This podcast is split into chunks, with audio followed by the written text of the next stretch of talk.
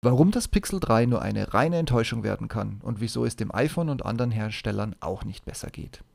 Kein Tag ohne neuen Aufschrei, weil irgendeiner der großen Player wieder mit einem Patent für eine Innovation auf dem Markt weniger gesorgt hat. Zuletzt hat Samsung sein Roll-Display-Handy von marktreif auf Entwicklerversion zurückgestuft. Und Google?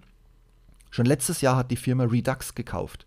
Aber auch diese Innovation wird, wie wir den Koloss kennen, erstmal für ein paar Jahre im Keller verschwinden, bis andere die Technik neu erfinden, verbessern, auf den Markt bringen, erfolgreich verkaufen und dann wird Google um die Ecke kommen.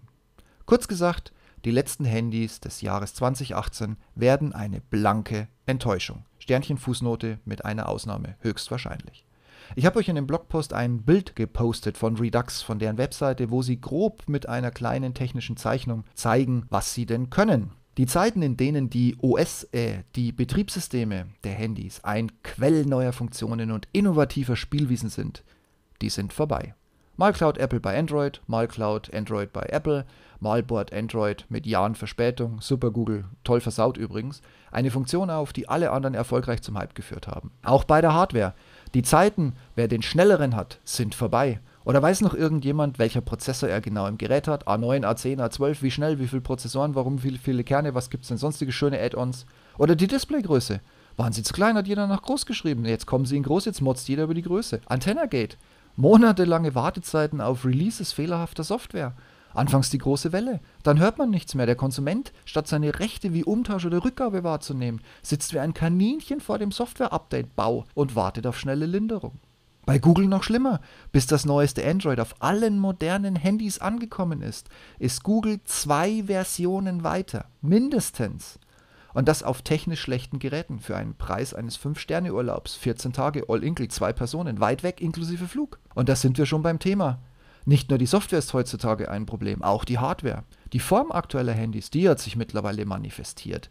Die Displaygrößen sind auch nicht mehr wirklich eine Überraschung. Aber wo bleibt jetzt der nächste Wurf? Auf Twitter gingen in den letzten Tagen immer wieder Tweets rum, die auf die Patente, die Apple hält, verweisen und den Wunsch äußern, genau diese Funktionen endlich im neuen iPhone zu finden. Aber da würde ich mir keine Hoffnungen machen. Ebenso Google. Einkauf der Firma Redux letztes Jahr. Ähm, Moment, stopp langsam. Redux? Ja, Redux in einem Satz. Das Startup hat sich darauf konzentriert, Lösungen zu entwickeln, wie Töne, also wirklich ganz normale Töne Musik, Systemwarntöne, alles Mögliche mit Hilfe des Bildschirms ausgegeben werden können. Die Briten können zukünftig, zumindest in der Theorie, ganz neue Darstellungsformen und Gestaltungsmöglichkeiten für Handys bringen, da kein Platz mehr für Lautsprecher, aber wahrscheinlich noch für Mikrofone reserviert werden muss. Auch weitere Anwendungen im Smart Home, sprich Google Home, wären hier faszinierend. Erst recht, wo Google aktuell die Offensive gegen Amazon mit Bildschirmlösungen startet und auch hier viel, viel zu spät auf den Markt kommt. Aber Redux noch nie von gehört? Das wird sich auch nicht ändern, Leute. Aus den FCC-Daten wird ersichtlich, dass auch Google wieder beschlossen hat, ein richtig total langweiliges Pixel 3 XL whatsoever auf den Markt zu bringen. Prozessor, naja, von mir aus lassen wir ihn aktuell sein. Android P, Pi 9, wie auch immer. Also auch neu. Display wohl wieder in zwei Größen. Das große kriegt eine Notch, dass man sich fragt, warum habt ihr ein großes Display gemacht, wenn ich mit der oberen Kante sowieso nichts anfangen kann. Und warum macht eigentlich jeder diesen hässlichen Apple-Trend? Gebt mir zum Teufel nochmal ein richtig großes Display, ohne Störung, ohne Unterbrechung, durchgehende Touch-Oberfläche. Das ist technisch möglich. Dafür muss ich nicht Redux kaufen und im Keller einsperren, verdammte Hacke. Und sonstige Innovationen ja, Google sieht diese momentan im Bereich KI, künstliche Intelligenz. Blöd ist aber nur, KI kann ich nicht anfassen.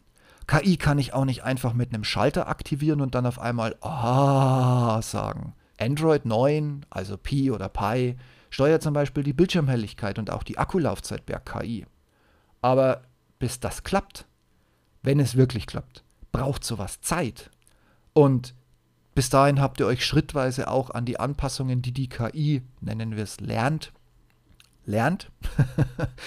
ja, bis dahin habt ihr euch daran gewöhnt. Das merkt ihr gar nicht mehr. Abgesehen davon bringt Android 9 genug Funktionen mit, wie Akku gespart werden kann, zum Beispiel weil eine inaktive App schneller auf inaktiv geschaltet wird und damit dann eben keinen Strom mehr braucht. Also wo hilft mir jetzt bitte KI? Wenn KI wirklich so geil ist wie der Google Assistant, Leute, dann könnt ihr euch den in die Haare schmieren. Ich habe noch nie, na gut, Siri ist dümmer, nachweislich, aber der Google Assistant ist so strunzdumm, das ist unfassbar. Und das soll KI sein? Na, dann schönen guten Abend.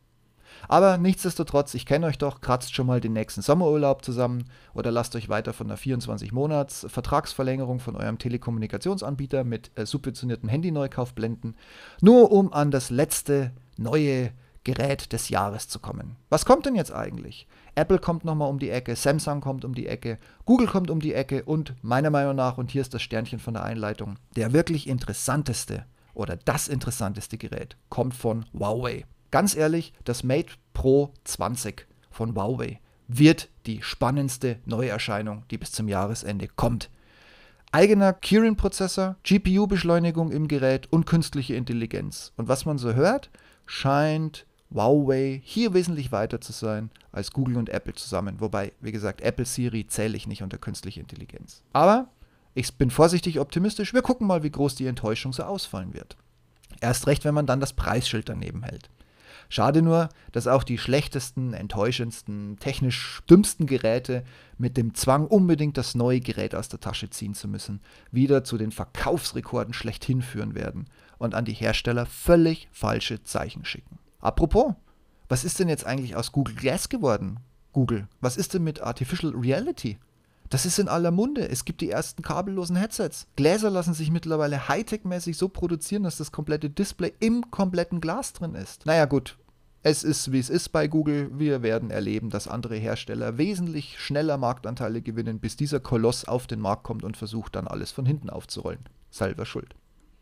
Und wie sieht es bei euch so aus? Spart ihr schon seit Wochen, seit Monaten auf das neue Gerät, welches es auch sein mag?